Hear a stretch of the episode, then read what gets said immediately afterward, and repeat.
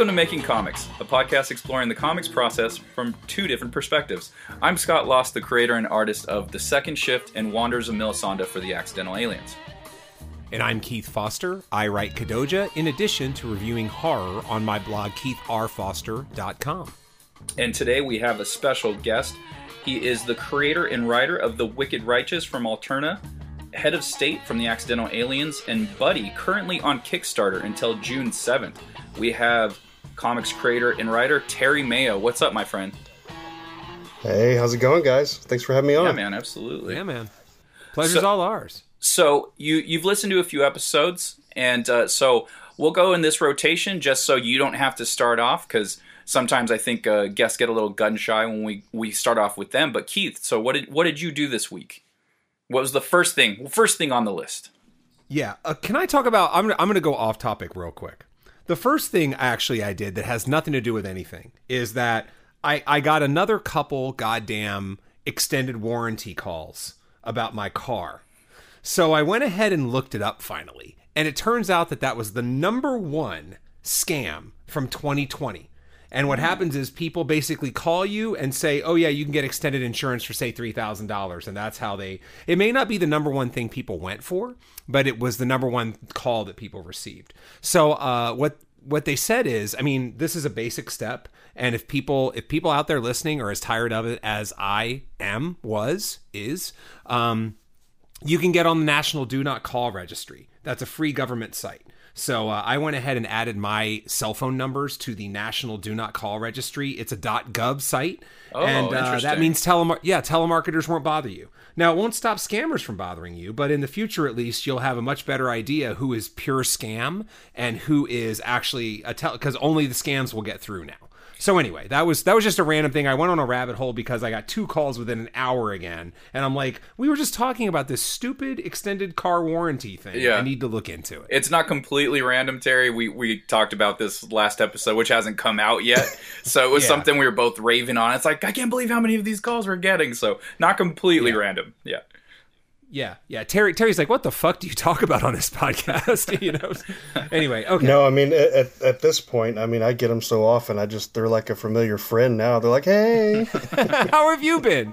How are things in your scam land? um, all right, so so the first thing I did, I did a bunch. I think last week I had mentioned, a couple two weeks ago I had mentioned that I created a project plan um, for every little thing I need to do on on route to finishing the Kickstarter and delivering a book in September or August or beating it. And last week I mentioned casually that because of my travel I was behind, and I'm happy to say that I caught up on everything. So over the over last weekend I had uh, a good amount of free time, and I used that free time to do the following. Number one, I firmed up all of the um, chapter separators that I had, which I had kind of worked on before. Number two, I did all of the bonus content that's going to go either at the end of each chapter. So, like in the individual comics, I will probably put it at the end of the comic. In the trade, I'm not sure whether we'll put it at the end of each chapter to resemble the comic or whether we throw them all at the end. But I decided that the way to deal to deliver the information the best was to have a couple email chains. And what I like about that is it was it's going to be a bit challenging to read because it's going to start with the most recent one first and then you're going to have to go back through to see what's going on. And so the, there's a couple email chains that deal with the Lovecraftian element that goes through Kodoja, which you know is not on page a lot. I mean, there's a whole lot of giant monsters, um, and there's elements of Lovecraft, but I really wanted to use this time to amp that up. So I'm happy that I did that. It took a lot more time than you think because, um, as I think I mentioned last week, I randomly selected 10 Kickstarter backers to be the the doctors on the chain of the email. So take a look. You might have a name that's like an email address that I just made up that has your name in it. And um and anyway, so I was happy I did that. Awesome. The next thing I did, yeah, yeah. The next thing let's I did do. Uh, is let's go uh, one by one. Let's let's do the. Okay. Okay. Yes. Uh, so Terry, what was uh, one thing you did this week, creator creator Sure. wise? like a round robin. We're just kind of naming the, the Yeah, we- what we yeah, did. we kinda- boom, we'll cancel people. Yeah, out. so we kind of like to do, uh, you know, like all the creative stuff we've done throughout the week, and we've uh, Yeah, we yeah. found that it's a better conversation if we just kind of like do one thing at a time as opposed to filibustering our whole week in one session. You know what I mean? Because then, um, like, because I know my for one, my memory's garbage. So if Keith mentions Yeah. like he has like five things to do that week, and the first thing I had a comment on, and I- my stupid brain's not going to remember that. So it's so it's easier for me to go. All right, let's just do one at a time. So And then the last four are just trash. You don't remember any yeah. It's just exactly.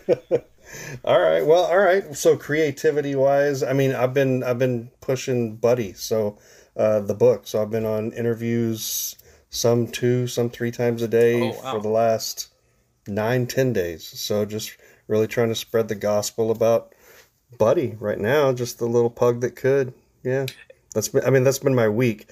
It seems like it's been about three, four weeks. I mean, you guys have done Kickstarter before, so you know how that first like couple days are. Oh, it's the whole So, month for me, uh, bro. The whole month Yeah. feels like it's moving in slow motion. So, so for the listeners, so what's Buddy about?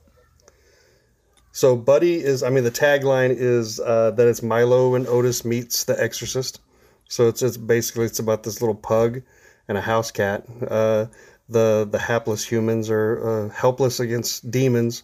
Uh, they bring a trinket into the house that possesses one of them, and the only people there to save them are uh, Buddy and Charlie, the, the pets. So it's really, I mean, I know that I don't, Keith. I don't know if you've read any of my other stuff before, but Scott, you know that my other stuff is usually like a lot darker, a lot like R-rated type stuff. So this was kind of my foray into like a a, a kid's story, I guess you if if you can consider like demonic possession a kid story. But It was But a it's- it's- very. it's- it's yeah it's as kids as demonic possession gets it's the most Yeah, it's- kid friendly demonic possession story you can possibly find It really, it That's really right. is. It's like, um, like the cartooning style of the artist. It really. What's the name of your artist on that book? Dave Schwartz. So Dave, yeah, he has a very, very fun, very fun style. So even though the subject matter isn't like, I don't know, the thing you would see on Disney Plus or anything, like you watch it, like you read the book, and you're like, yeah, I, I would let a little kid read this. Like, there's nothing in there that's too crazy. Yeah, yeah well, I mean, you know, I have what the eight eight kids, seven seven point five kids right now, and uh, and you know, you can't get anything past kids, and you can't dumb it down, or they're just going to throw it to the side and be like, well, this is just trash, like you know. So um, so yeah, I didn't want to pull any punches, and I did kind of borrow the style from like like like a Nickelodeon or or, or a Cartoon Network type style, colorful, fun, whimsical, uh, but then I wanted it to be when the action starts, the action starts, and you're not pulling any punches. It is what it is. So that was the goal. Yeah, it's like in uh, it's like when we watched cartoons as kids. Like I, there was so many grown-up style humor that went over my head, but I didn't realize it wasn't something that was just like so obvious to me, you know, as a child. So there's something for the adult there, but there's but you know the majority of it can be for the kid. So a little something for everybody. Yeah, Yeah, and then uh, so yeah, that that that's all great stuff. And I wanted to mention that the Kickstarter. So this is this is pretty easy math. This episode is going to air with time for people to check out the Kickstarter and ideally back it if that's something you're interested in. Uh, Terry Terry's not Terry may not say it, so I'll, I'll beat him to it. That uh, it's already funded, which is wonderful. Which means if you like it, you get the book. So um, yeah, man, the the art looks great. Uh, colorful is a great way of putting it, just based on even these sample pages. So yeah, man, I encourage people to check it out. And uh, and again, the best part about something that funds quickly is that uh, everybody who backs it knows that that they're going to get a book as as long as they back it. So congrats on that, on hitting your goal. Uh, sounds like you still have some time to go, which is always a great territory to be in. Yeah, no, I mean this is the fun time. This is this is where the fun starts. I mean, we you're, we we did fun pretty early on, and we hit our first stretch goal pretty early on. So yeah, the rest is just trying to find fun stuff to add to the add to the boxes. You know? Yeah, you you left out the existential self crisis that you're going to get probably in the dead middle, which which it sounds like you're dangerously close to entering right now. So man, if you can push through that dead middle, you're in even better shape. Well, yeah, if you're if you're doing as many interviews as you are, I'm curious how that will go because every Kickstarter that I've done, I've experienced that dead middle. It's like the first week's hot, the last week's hot, the first the two middle weeks are a bit rough, you know, and and um, but if you're doing that many interviews, I'm curious how that's going to affect uh, those weeks. Yeah. yeah, that, I mean that was kind of my litmus test for for this one. The first one that I did, the first Kickstarter I did was for the Wicked Righteous for the the trade, the the, the collected trade, and it was already with the publisher, and it was really more just to get more eyes on it, and it wasn't really. I mean, the money's awesome, but it wasn't really about the money. It was more about the eyes, mm-hmm. and so uh, I wasn't really too worried about lulls. But I didn't do a whole lot of interviewing for that one. I just kind of put it out there and let it do what it did. Uh, but for this one, I wanted to be purposeful and like I have a calendar and it's all set up, and I want to do interview after interview just to see, just to see if it does cause any any any reaction in backers. How is uh, so? How are you getting these interviews? Are you out there pursuing people, or people coming to you? How's that working out? Uh, it's a little bit of both. So uh, I did put one Facebook post out uh, a couple weeks ago just saying, hey, uh, if anybody wants to talk about a, a pug who fights demons, let me know. And then my inbox was like flooded. Oh, right on. Uh, and then over the over the weeks, like different people have, have been reaching out.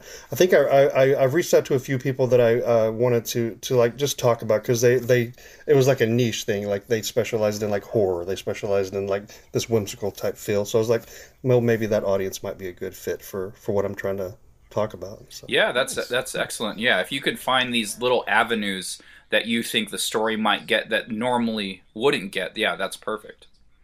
Yeah.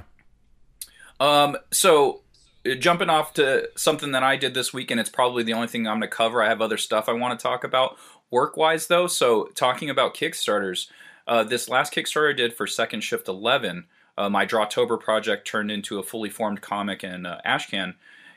I I had an option to have a reprint of issue one, which I have never done. I, once I printed issue one, I had 500 copies printed up. Once those sold out, that was it.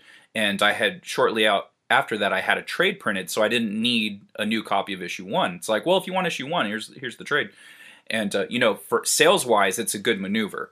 So, but I wanted to give people because I am such, I have like this rekindled love of single issue comics, like comic collecting again, has become such a big part of my life and Keith's. If you're following this podcast, both of us are like comic junkies now. And um, so I was like, you know what? It would be nice if we had single collectors that wanted the issue one. So I had this cover. I legitimately did it in 2014.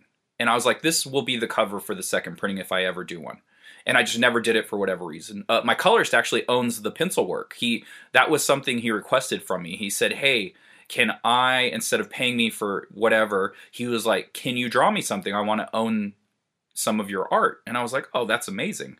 So I drew him this splash image of the team, and I was like, "Dude, this is a badass image. I kind of want to use it as a cover." And he goes, "Oh yes, please. I'll co- I'll color it and everything." He's like, "Don't even pay me for this one, you know?"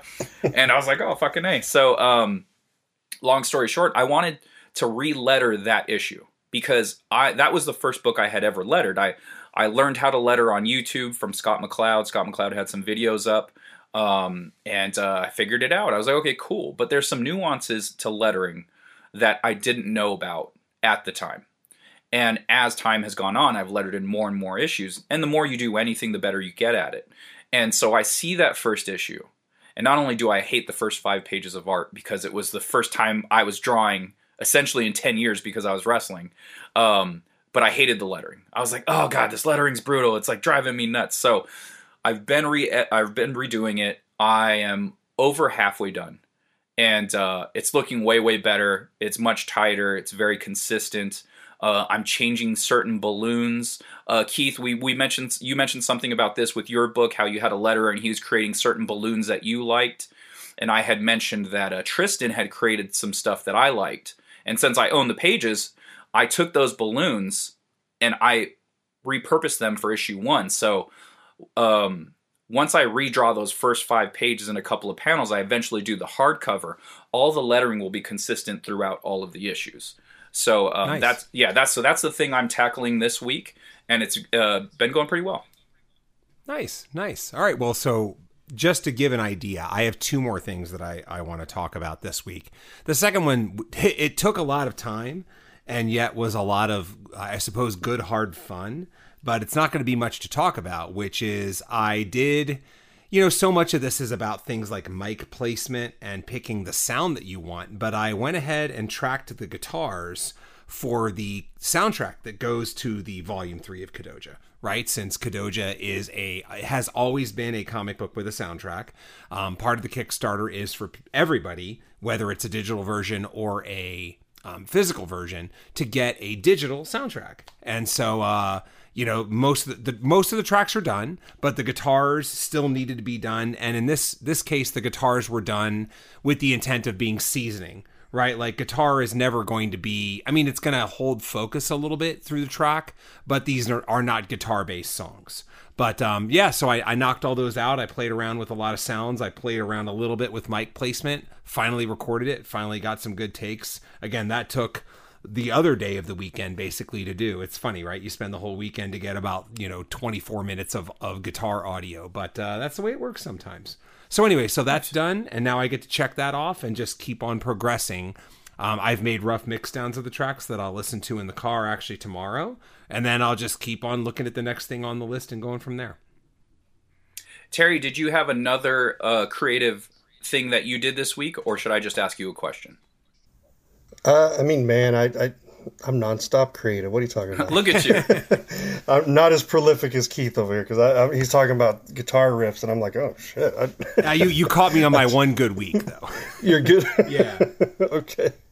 Uh, I mean, it's most of my stuff is comic book related, but this one is shifting. It's not buddy related, but uh, did start working on a couple new projects. Uh, one is like a Dungeons and Dragons themed uh, comic book that's coming out later, uh, at, well, at the beginning of next year ish. Um, and then uh, one that's like, uh, well, you know Scott, and I don't know who else knows, but I, I had some lung issues mm, a couple years ago, so that they had ended up going in and doing surgery and all this kind of stuff. And during that time, I was like, you know, if I ever die, I need my story told. That kind of thing, that kind of self I don't know what it is. Selfish thing, yeah, maybe sure. examination. You know, I was like, I just I need I need to tell my story, uh, and I ended up not telling my story just because uh, I started writing and I was like, man, I'm boring as fuck. I don't know, I don't know what I'm gonna do with this, but it did morph into something else. So, and the story is it's called uh, BFE Texas, and it's a it's a little uh, graphic novel that I'll be putting out next year as well. Right on, man. So yeah, yeah. So that sounds awesome, and I'd actually like to ask a quick follow up on the D and D comic, which is. So when you say D and D, are you being specific very much to like Dungeons and Dragons itself, or is it more like are you going with more a general fantasy thing, or is there something very specific about the game of Dungeons and Dragons that you're um, going with in terms of this story? I, I forgot to mention that both of you guys are D and D nerds, so yeah, so that works out uh, right there. well, there you go. Boom. Fucking nerds.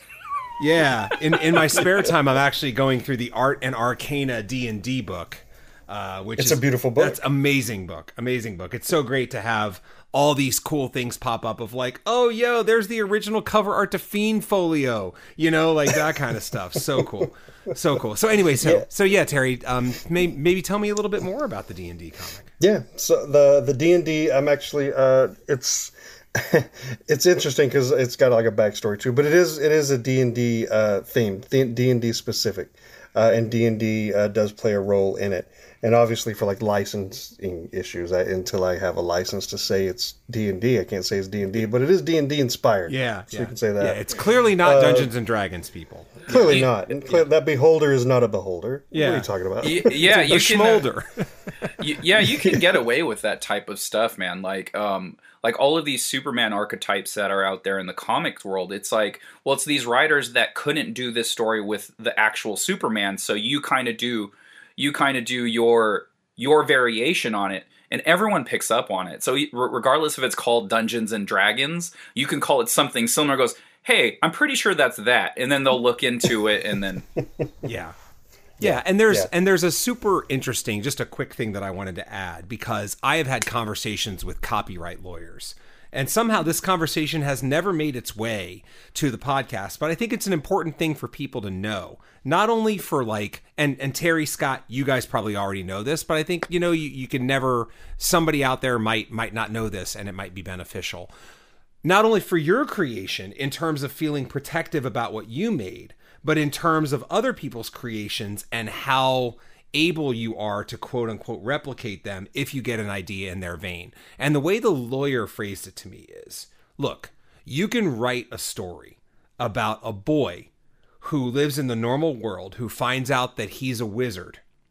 And you can have that story and you can have him go to a wizarding school in a fantastical world and you can have an evil entity you know be ready to rise again after years of demise and you can have an elderly teacher who's an amazing wizard take him as his pupil you cannot name him Harry Potter. You cannot name the school Hogwarts. You cannot name the Professor Dumbledore. And you cannot name the bad guy Voldemort. But aside from that, you can do almost everything else right mm-hmm. and yep. and that's you know like ideas cannot be copyrighted characters specific things can be copyrighted and again some people might find that um liberating. Some people might find that disappointing but that those are the rules and that's the way it works. Yeah. Yeah. So so then yeah so look out for terry cotter and the prisoner of alzheimer ban or something. Coming up next yeah. Rock and roll. All right. Well well my final thing uh, of significance because there was all kinds of little stuff going on. And again, this was a particularly productive week just because I found myself with a lot of free time.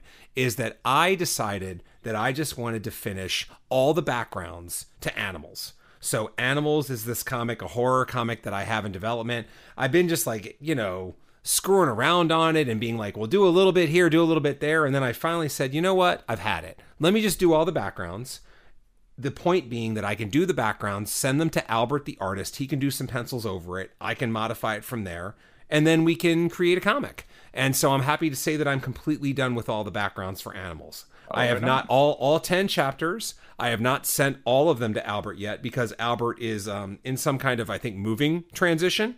Um, so he's still going to work on chapter nine, but I've got chapter 10 ready for him. I feel like why dump chapter 10 on you when you haven't even delivered chapter nine yet? But more importantly, I got it done. So I'm happy to say that my kind of first foray into art backgrounds, I think, ended up pretty decent. You know, it's it could be better, but as as I've mentioned before on the podcast, it's the best that I can do right now, and that's good enough. Maybe someday in the future I'll get better and then I can deliver better pages, but for now it's the best I can do and I'm proud of it.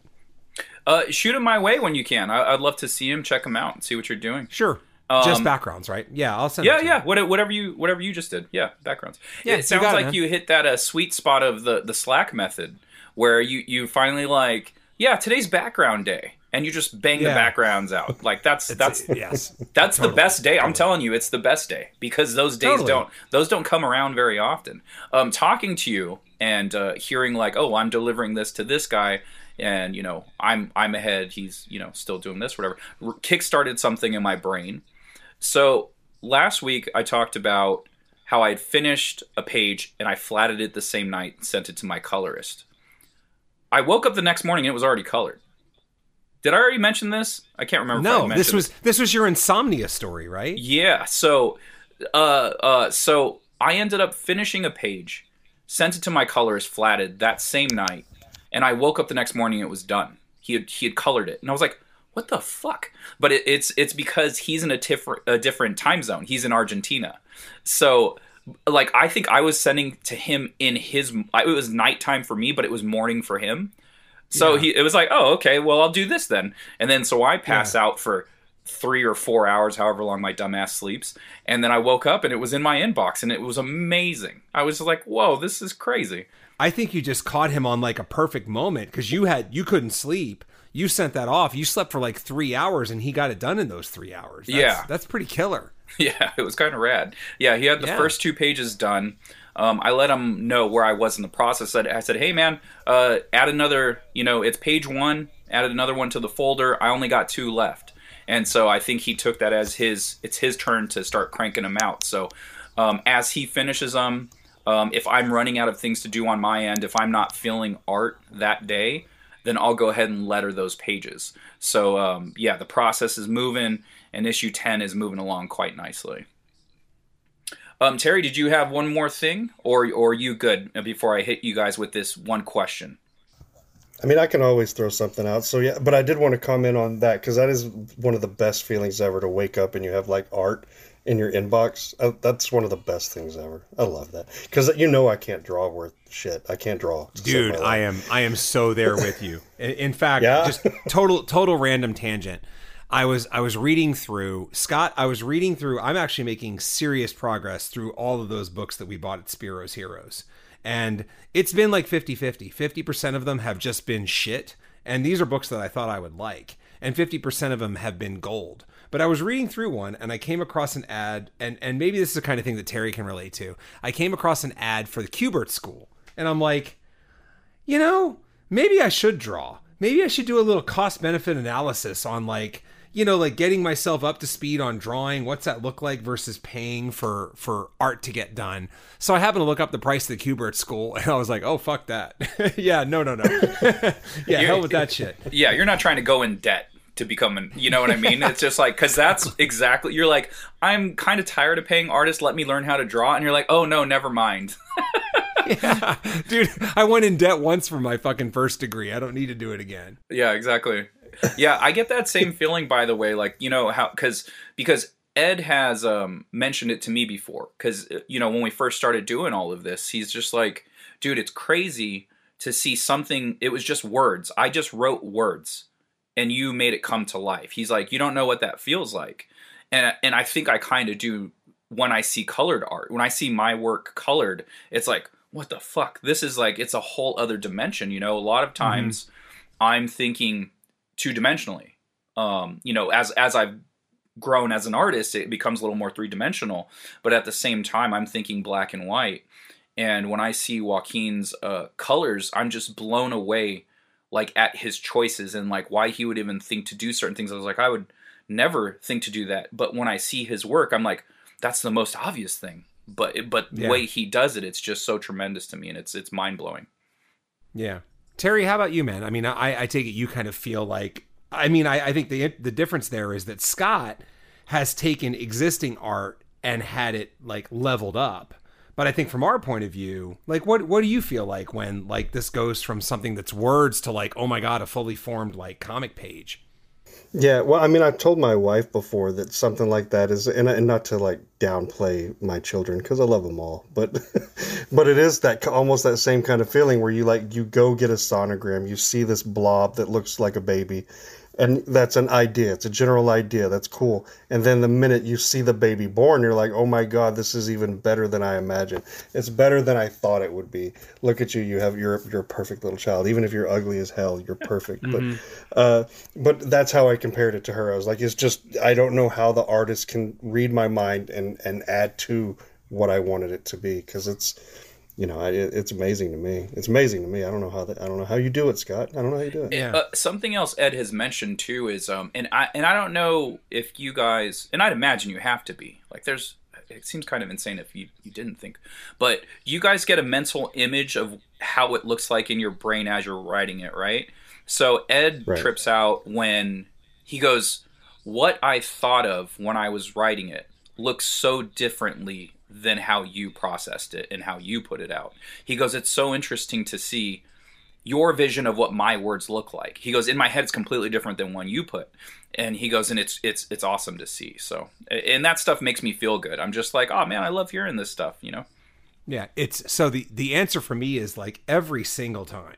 You know, the the only time um, there's been an artist uh, recently where he followed my words so specifically um, that that rarely was I like, oh, I didn't see it like that because it's kind of like I think that that artist needed a little bit more guidance from my words, so I had to put more words out there. But when you get to the guys like in my case like Rory Smith or or Will Perkins, the the thing there Will is Perkins. when I get stuff back from them, that's when I get surprised. And that's when you see that whole like, oh shit. And and almost every like they never give me back the image in a way that I thought. And it's always better. It's always like it's like you picture it in a certain way. And what they've done is they've managed to kind of like give you a different image and move the camera at the same time. And it's just like different. It's almost like it's amazing. It's it's so cool. Terry is that you're nodding while i'm saying that yeah, no, I mean, yeah, I mean that's perfectly said. And the, the I will say the, the only and, and it's not bad. I think it's it just adds another level to it because it's a it's a collaboration. At least I see it that way. Is like it's the writer, artist, colorist, letter. It's all one team, and they're all building towards the same goal. But uh, speaking of Argentina, I had an Argentine. Uh, artist, I would send him the words, and, and it was before I was learned to take out slang whenever you're dealing with someone who's not English speaking. Yep uh, so I put like a fireman's carry, right? and then I got pages back, and it's full of like fire trucks in the background. I'm like, why the hell are there fire trucks in the background? and so, and, and, and, I was like, but okay, I can, uh, whatever, it's fine. And then uh, he sent another page because was, and it was like a couple months later, and again, I used the term fireman's carry. And then it clicked when I got the page back. I was like, "Oh, he doesn't know what a fireman." Okay, all right. So then I had to like pull back on any kind of slang I was using and be like, "I'm sorry, Lucas. I had no clue that yeah I was the cause of all this." But yes, yes. so yeah, we, we kept the fire trucks in though. yeah, I ran into the same thing with uh, Joaquin. So Joaquin was initially doing the coloring and the lettering. And so that's when it was very problematic with slang and trying to convey what I wanted in the word bubbles. Like it just wasn't working. And then like sometimes I'm like, okay, well maybe I should put the actual dialogue in quotes you know and so but then he would do the word bubbles and they would all be in quotes and i'm like okay no, the quotes were to let you know what was being spoken and what was direction and then um, after after like i think five or six pages i'm like i'm slowing him down he needs to focus on coloring and i'll do the lettering i'm going to just learn how to do this and then so this kind of yeah. goes back to what my initial thing was was uh, fixing all my garbage from my first attempt i hear you man Okay, so I would. Uh, so I'm in a group chat with some uh, comic book friends, and uh, my buddy Tim Medora, he was he brought up the question, "What is indie? What is indie comics?" And if if you guys have been listening to the podcast out there, you know that we've colored this extensively.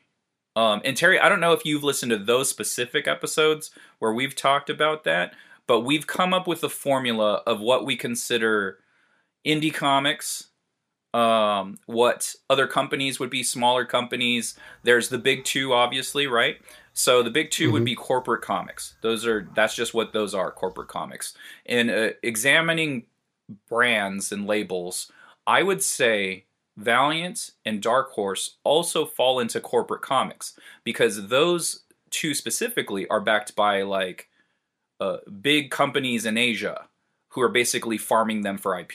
So they're essentially doing the same thing that Marvel and DC are doing with Time Warner or whoever owns them this week, and uh, you know Disney.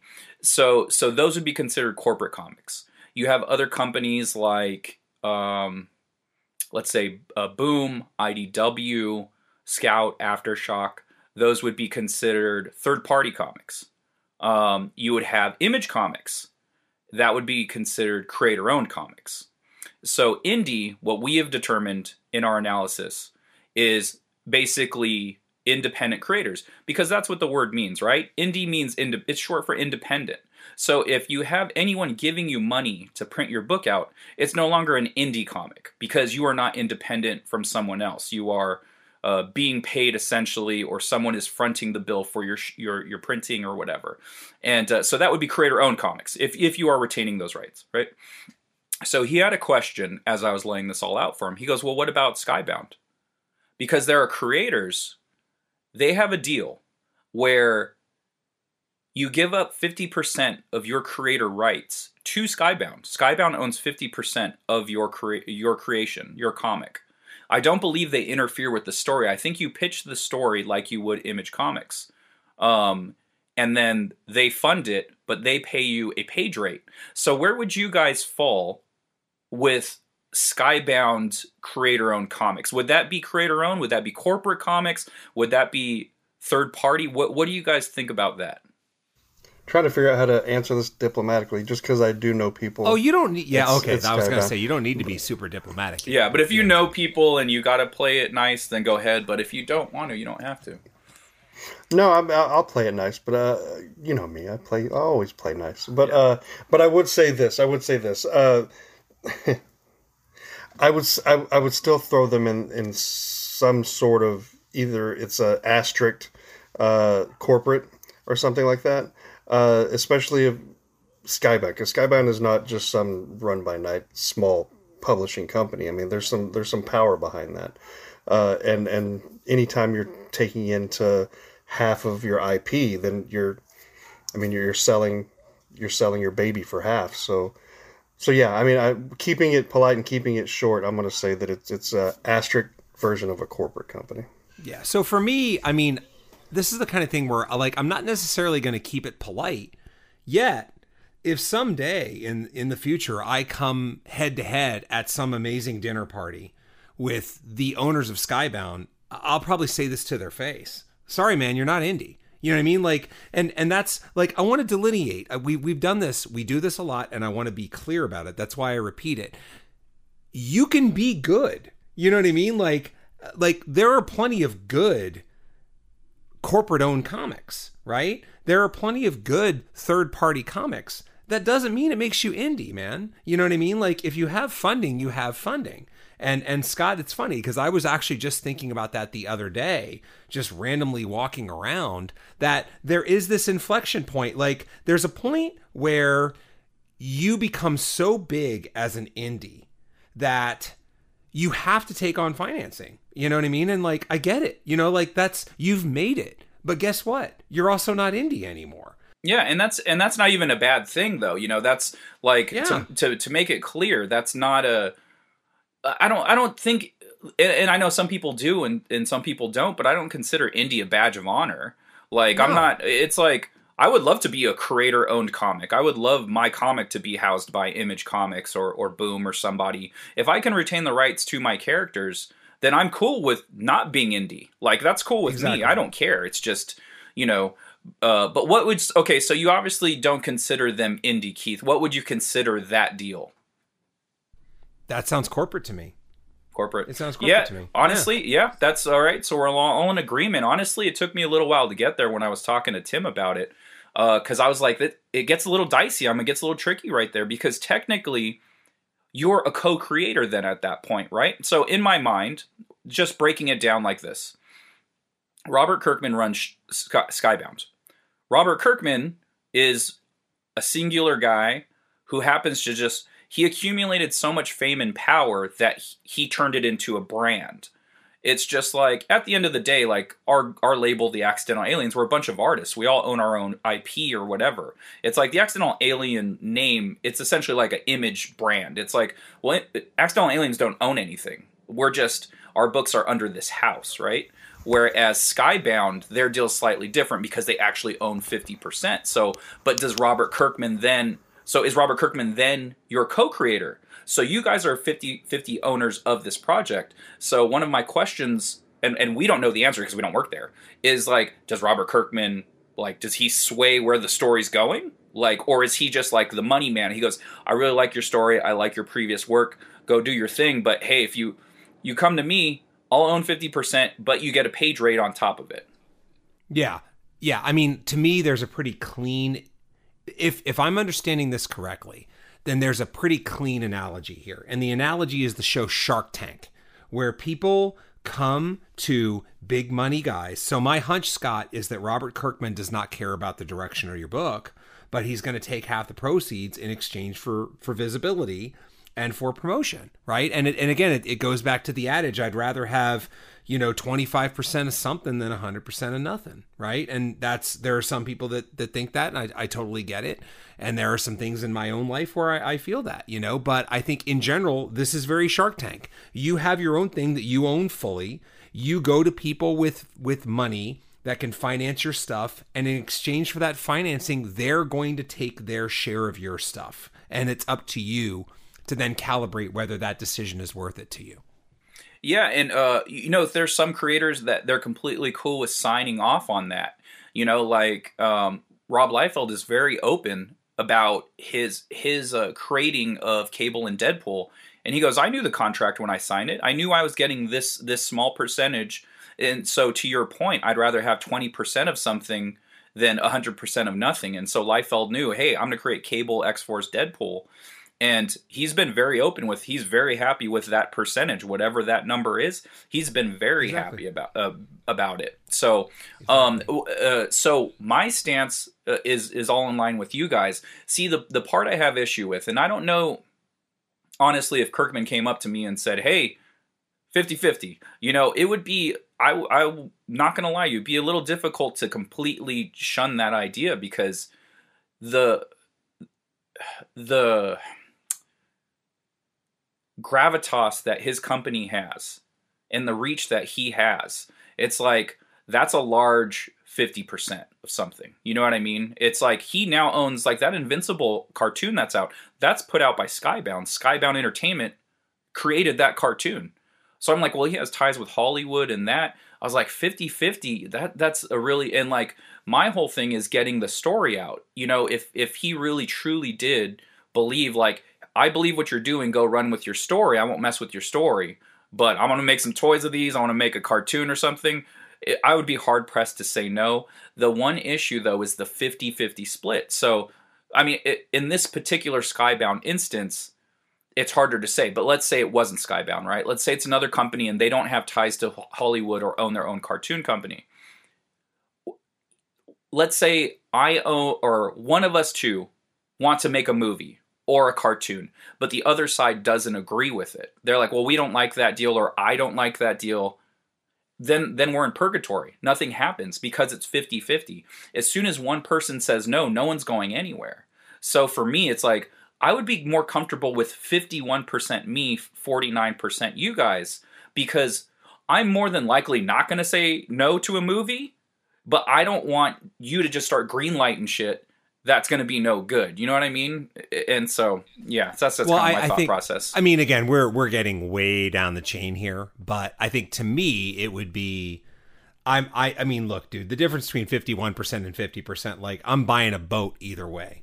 You know what I mean? Like if, if if I'm if I'm that far along and that's what we're talking about, I'm buying some kind of boat. So it don't matter, you know. But you know where I think where it gets dicey is creative control Right. That's, and like that's what if, I'm that's and that's what the 50 51% 49% is it's not it's not boat it's yeah. not money it's it's creative yeah. control that's that's what i'm talking exactly. about go ahead terry yeah no no no that's actually what i was and and, and uh yeah i mean if if a company a publisher can pull that kind of uh sway and attention towards any project I think it, it, all of us would be hard pressed to say, eh, you know, that one percent. I really want to hold out. Yeah. And I'm sure it would. There's I've seen contracts where it's written in saying this is exclusively going to be a mutual thing. If it's 50-50, either we both agree or it's dead in the water, or we retain the right to move forward in in making these multimedia decisions. And that's just a decision you make in the moment. Is it worth it or is it not worth it? Uh, and it would really depend. It would I mean, I, I would probably go with the Skybound book if it was offered to me on, on most of my projects. Some of them I, am more personal, and I'm like, I really just want to keep this low to the ground. Yeah. And, it, and not so much keep an indie badge, but just be like, this is a personal book. Whatever happens with this book, I just want it to be mine, mm-hmm. a little walnut. Exactly. So. No, and, and and I think that's that's part of, and, and I think that's the kind of thing that when when you know, for me, I'm on the side of the equation where like you know everything is indie but I, I, I think I mentioned this last episode, Terry, which hasn't made the air yet, that like I'd be comfortable making a bet on myself, you know, because if you give something away, then what the way that I, always feel is, you know, if I give a percentage away of this certain thing, then I guess I just have to work that much harder to make the next thing great you know and have a bunch of things that can continue to to benefit me in the future and bet on myself to keep thinking up cool things and write well and do great stories etc etc and, and Terry, to your point, if you do, let's say that project that you do sell to Skybound, or you sell a couple over there, right? Your name gets big enough to where that one project that you wanted to keep low to the ground, it's 100% you. You can do whatever you want with it. If your name becomes synonymous with these successful properties, these great properties, they're going to look into whatever else you're doing. So then you have that one project that's 100% you and, and you can do whatever you want with and then 100% of the proceeds go to you. And that's and that's kind yeah, of it's an interesting dynamic because that's if you think about it, that's kind of what Rob Liefeld did with with Deadpool, Cable, etc. He gave them that, he, you know, they own the lion's share of that, but then he goes and creates Youngblood and an image. And so it's like, hey, you guys know me from X Force, but I'm doing this thing over here. So he's not he's not he doesn't have as many eyes as maybe Marvel. But then when he goes on and does it on his own, then it's just like, well, you get hundred percent of that, and then, well, you know, it's the '90s, so he his audience was ginormous, so it was it eclipsed it. But um, you know, yeah, it's the Hollywood model, right? You do one for the studio, and then you do your your pet project, and and hope it makes a ton. So exactly, yeah, yeah. exactly. All right, so Scott, I think you wanted to talk a little bit. I think it sounds like we've all caught up on our weeks. So you wanted to talk about some stuff we're reading, right? Yeah, man. Okay, so yeah, this is uh, uh, something. It's kind of like an ongoing segment that we do on the show. It's it's you know every every like I don't know five episodes or so we talk about what we're reading, what we're into. Uh, Terry, you're the guest. So what's what's the stuff that you've been reading, and out of the stuff that you have been reading, what do you find like is pretty inspirational to you and and, and gets your creative juices going? Um, well, let me start off, I guess, with the inspiration because um, almost almost 100% 99% probably of the stuff i'm reading for at least for the last couple months has all been from crowdfunding and, and kickstarter and stuff like that. And it really not again not to rehash the topic of indie but uh, seeing people like just their pet projects their love projects that they're putting out there on kickstarter and these ideas that you just don't you don't see on the bookshelf sometimes because they're buried behind all these other big name titles, the 13 X Men titles, and maybe you find that indie book behind it or something. But a lot of my stuff comes from Kickstarter. Uh, so, uh, and that inspires me just hearing these new voices and seeing that love that goes into it. Yeah. And I, so we're friends on Kickstarter. And what that means for people that don't know is I get notified every time Terry backs something. So any anytime one of my friends backs something, I get a notification. I got a push notification. And man, does my Terry button come up very often. So I I truly appreciate that as um and, and I've talked about it on this podcast multiple times. We are creators, we are independent creators who are using Kickstarter to push our own books. So not only are you taking from the Kickstarter crowd by putting your books out there, but you're giving back and you're giving back more than you're putting in. You know, the amount of books that you back, it's tremendous. Well, I mean, it takes a village. I mean, we, we're, we're all we're all in this game that we love, right? It's like almost an addiction making comics at this point. So, you, I mean, it, it really does take a village. I really do believe that. So it's it's not a not even a question. I'll keep backing Kickstarter. If you put it out there, I'll probably look at it.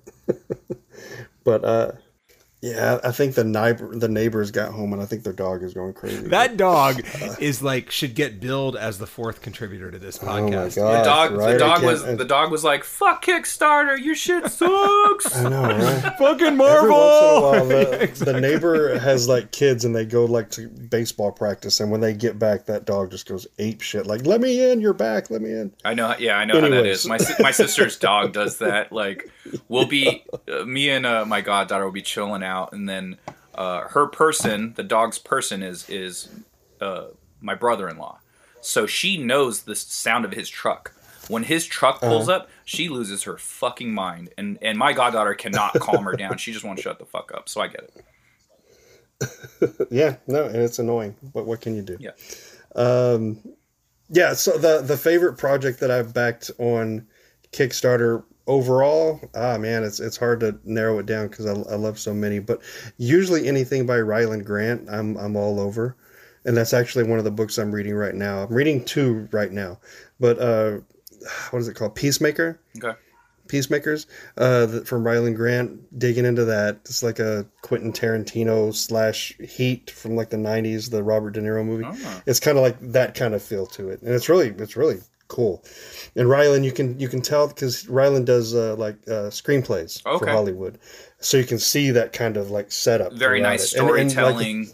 very nice very nice very crisp and and the art is beautiful so it's it's just it's it's nice when you have a book that every page is is a tur- is a page turn and and that's what he has um and then another one by uh, my friend Eric Borden called uh, Lead City and this one is oh, I it's think I backed. It's- yeah, I backed that. did you did you Yeah, I haven't had a chance Yeah, to read it yet, but yeah, I got it. it's cool. I won't. I won't ruin it then. But it's it's kind of like a Quick and the Dead meets like a Hunger Games almost. Okay. It's like a spaghetti western, but it's it's really cool. Okay, right I on. really enjoy it. So Cool. it's those are the two I'm reading. Nice. Keith, how about you? You got a new rec? Um, I do, I do actually. Although, um, you know, it's interesting because uh, by getting back on Kickstarter and doing a project myself, it, it's gotten me back onto the Kickstarter thing. But I'm still waiting on books to show up, so I don't really have like a current wave of books that have arrived via Kickstarter that I can talk about. So what I can talk about is some books that I've checked out in shops. I mean, I can think of one right now. If I think of another one, then I will, um, I will, I will go from there. First of all, hold it. Have I mentioned Orphan and the Five Beasts on this podcast or no? I think I might have, but but uh, Um, I would say do it again. I would say do well, it this again. yeah, this this is like Wheel of Fortune R S T L and E. We're giving you that, and I'm giving you that. If in case I mentioned it before, Orphan and the Five Beasts is awesome, right? It is by um, James Stokoe, who did uh, the best Godzilla book that I have read. It's Godzilla: The Half Century War from IDW, about a I don't know, approaching a decade ago, probably maybe five years ago. Um, and Orphan and the Five Beasts is amazing. Like it's it's wild, wild kung fu.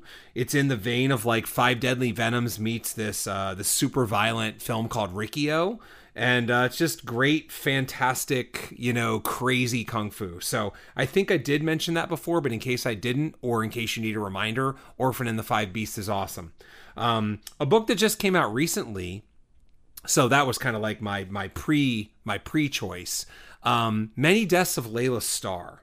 ah, that was gonna be mine, you bastard. go ahead. Oh, Go ahead. Go ahead. I Yeah, yeah. Go ahead. it. Yeah, Many Deaths of Laila Starr is awesome. Um, it is a what I like a lot about it is that it's a it's a quieter comic, right? It's it's magical So I realism. just picked up number two.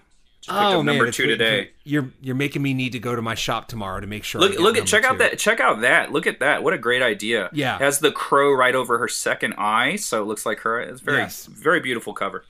absolutely brilliant. So it's it's a w- without giving anything away, it's it's a take on death. Um, it involves some mythology that is not, you know, uh, at home in in the United States. So it gives you a bit of a, a different world take on on religion and things like reincarnation and stuff like that. And uh, it's it's magical in kind of like a, a you know, it's got a tinge of like the darkness to it, but it's a really interesting book. I highly recommend it. It's not what you would think of as like a typical comic. It's it's it's a little different. It you know, it reminds me a lot of the books that I, I tend to be reading recently. And um, yeah, man, just just a big fan. Scott, you wanna you wanna jump on that with anything I missed on Laila Starr since you were gonna talk about it? No, I think you nailed it. Um, the art is uh, the one thing you didn't mention though. The art is fantastic. It's just very different. It has a very uh, it's just so unique. It's like there's kind of almost like a distortion to it, like elongated bodies. Um, the line work, it's very thin lined. It's like there's not a lot of line weight to it, but the way it's done, it's just it's perfect. It, it, it fits so well with the style. So I think you covered the majority of it. Um, I think since Keith jacked me for my rec, I'm gonna go with uh, Marvel's Essentials Volume Two. Uh, it is the Uncanny X Men 120 through 144. It's the Chris Claremont, John Byrne, Terry Austin, and Brent Anderson run. So this Marvel's Essentials is a black and white comic. So for you artists out there, and maybe for writers, I don't know, I really dig this black and black and white work. I I can really like dig into it. Like I can I can really examine all of John Byrne's lines. And uh, and I gotta say, most of the stuff because I didn't read this entire run growing up. I've read issues here and there. If if you're a kid from the the 80s and the 90s, the spinner rack was your friend, and you grabbed when you got what you got. So you didn't always get you know a continuous run. So I read some issues here and there. So this is the first time I'm reading these books in in a completion. Like a so it's just so amazing to see bad panels. Let me tell you that because these guys are fucking masters and the things that get shared online are the masterful pages. They show you the most beautiful pages online and the more i saw them it became like an obtainable goal. It's like these guys are so fucking good that i they make me want to cry. Like it's just like i don't know how i'll ever get there. But reading this book there's a bunch of middle of the road panels down i'm not going to say bad because none of the panels are bad but it's just like huh okay he dashed that one out you know but um, all the information is there all the information you need is there but you can tell they went quickly through it. And so seeing those pages it's like one of the best thing in the world to me because it makes me go okay relax asshole. Like you can you every page doesn't have to be a killer you know? And, and so um but uh, it's it's beautiful work. I'm really enjoying it. The writing is so dense. It's so so dense. It's like one issue is about three issues of modern comics it, it, it seriously takes me three times the length of a modern comic to read one issue of x-men and um, there's a lot of stuff that is there's a lot of uh, conflicting ideas like back to back. Like there's a lot of stuff that just doesn't make sense, but I find it endearing at the same time. So it's just kind of like the Claremont run is one of the most noted runs in X Men history. I, I was an X kid growing up, so all you hear is how great his run is. And especially when you're younger, you kind of don't grasp that, right? But as you get older, you you know, as as someone who is not a writer, um, it's just nice to appreciate a different style of writing but you see where it's just like oh wow you kind of forgot that you said this right here and then it, it, it's contradictory to what you had just said but then this happens or whatever. And so it's kind of nice to see these masters that always get glowing reviews. Like there's you know there are errors in their work and, and it's nice to see those errors and that makes them feel human. Yeah i mean to me that's that feels very much like a spiritual tie to what I talked about a few episodes ago, which is that little experiment I did where I could, you know, like not every sentence has to be a glorious fucking sentence. Sometimes a person just has to pour milk into a glass, you know, and and getting artful about pouring milk into a glass may not be the way a lot of us roll, you know? So like sometimes you just have some business to get to and you have to deal with that and you want to do it in, in as artful a way as possible, but you know, people sitting around at a at a conference table is a hell of a lot different than people fighting something killer. You know, and and uh, I don't know. You know, there there's quiet parts in our in our uh, in our orchestral movements and there's loud parts in our orchestral movements and you can't make a book of all loud parts and you just need to make sure the quiet parts are somewhat interesting and hold your attention absolutely and and that's something i posted today um actually or, or yesterday i posted a panel and it was basically a talking heads panel. There wasn't a ton going on in that page. And uh, I posted up the thumbnails, and it was the same character next to two different panels. One character, she's standing there doing something, the next panel, it's essentially the same thing, just at a slightly different angle. And you, uh, for artists, you can you have the ability to make that a little more interesting. How do you make that more interesting? You go at it from a different angle and so I tried I tried this upward angle and it just made it more interesting. So there's ways you can tackle pages, and then some, like you said, some days you just got to pour the milk. Some days it's just a talking head page. So. All right. So some days you just got to pour the. Some milk. days you just got to pour the milk. Some exactly, days you just got to exactly. pour the milk. That's a T-shirt. exactly. Okay. So right. so Terry, what else did okay. you want to talk about, man? We have a few more minutes left. Uh, complete complete freestyle session, man. What what else would you like to talk about? Oh, I mean, unless unless you're don't want me to talk about Buddy again, I'll just talk about Buddy. Talk about day. Buddy some so. more, man. We still got a little more time. all right, all right. Well, uh, well, Buddy is uh, 36 pages now, so we hit our first first stretch goal. So uh, we added another six pages in, so it's 30 pages of story of uh, Milo and Otis meets Exorcist, Buddy, my little pug story. Uh, and then six pages of like an origin story. So a different uh, different artist uh, is doing the the interiors for that. Did you say orgy uh, stories? hey now. Orgy, orgy stories. Oh, Speaking of X Men, oh hey now. Orgies, oh god. Uh, we had to sneak that one past Kickstarter, so uh, hush hush. But yeah, no, you, you, you, put a story. space in between the G and the Y, so it didn't trigger anything. Right, right, right. But people know. People know. yeah. uh, yeah, so I think we're we're like what hundred and twenty something percent funded right now, and it's like I said, it's at the fun point right now, and I'm just I'm I'm waiting to see where it goes because any extra money now is just gravy to to add some fun stuff. I would my goal would be like like if it added up would to be like get these uh tokens made that I could put in like oh yeah those, those are huge right of, like, now the yeah. Pos- right so I would love to I would love to get one of those but we'll see yeah man we'll see awesome. um so the Kickstarter is live until June seventh, sixth or seventh, seventh. Um, yeah, you know my Kickstarter better than yeah, me. I, and, hey man, I was hosting. I had I had to take some notes. You know, I had to make sure I, I was making you look good and uh, you know giving some accurate information. We didn't want to have to do some housekeeping. They're like, "Hey, and, motherfucker, and you told us you told us the eighth, and it was the seventh. exactly. I showed up on the eighth. I went on June eighth. I was gonna. I was. I wanted Buddy. I wanted to do Scott it on Scott's birthday, the, June eighth. I wanted to be the hero and uh, be the last person to back, and I was a day late. Right. Or, uh, or we could have some kind of awkward insertion where it's like, and my Kickstarter is ending on June seventh. yeah. we can get the fourth member, that damn barking dog. To oh, there you go. He should be the guest appearance. He should be. That's just Buddy. That's Buddy in the background. Yeah, That's Buddy. Yeah. He's just in the background of a panel barking into a mic. Yeah. and that's it. That's Awesome. it. Hey man, uh, so to to cover our one Star Wars topic of the day, did you watch Bad Batch? Not yet. I'm waiting for my 22 year old to get home so we can watch it together. He's he's in college in Santa Cruz, so as soon as he's done for the semester, coming down, and then we're just gonna binge whatever's there. Oh, that's awesome. But uh, but I'm like I'm I so want to cheat and just watch it, but and then pretend I- like you didn't see it. pretend. I've done it with my Exactly, goddaughter. but- I did it. I did. have yeah, you? oh, yeah, okay, yeah, uh, yeah. I watched. he would um, find out. I think I watched. Unfortunately, I watched The Last Jedi without her because they like it would just take too long. Because like sometimes it'd be a week or two, and I'm like, I can't handle that. I need. I for one, I'm gonna get spoiled. I can't. I can't get spoiled. So I'm gonna need to watch this, but I'm gonna pretend like I didn't see it. So I cheated on that one with her, and and uh, um, you know, it was So- okay. Hold on, I find that fucking hilarious because you don't like that film. no, so I hate you it. had to so sit I had it. to watch it twice. Yeah. I know, and you you had to sit through it, and you had to like just refrain yourself from like I fucking hate this. Yeah, you know what yeah, I mean? yeah. Like, it oh, was, that's it was great. rough. She That's didn't like it either. She didn't like it either.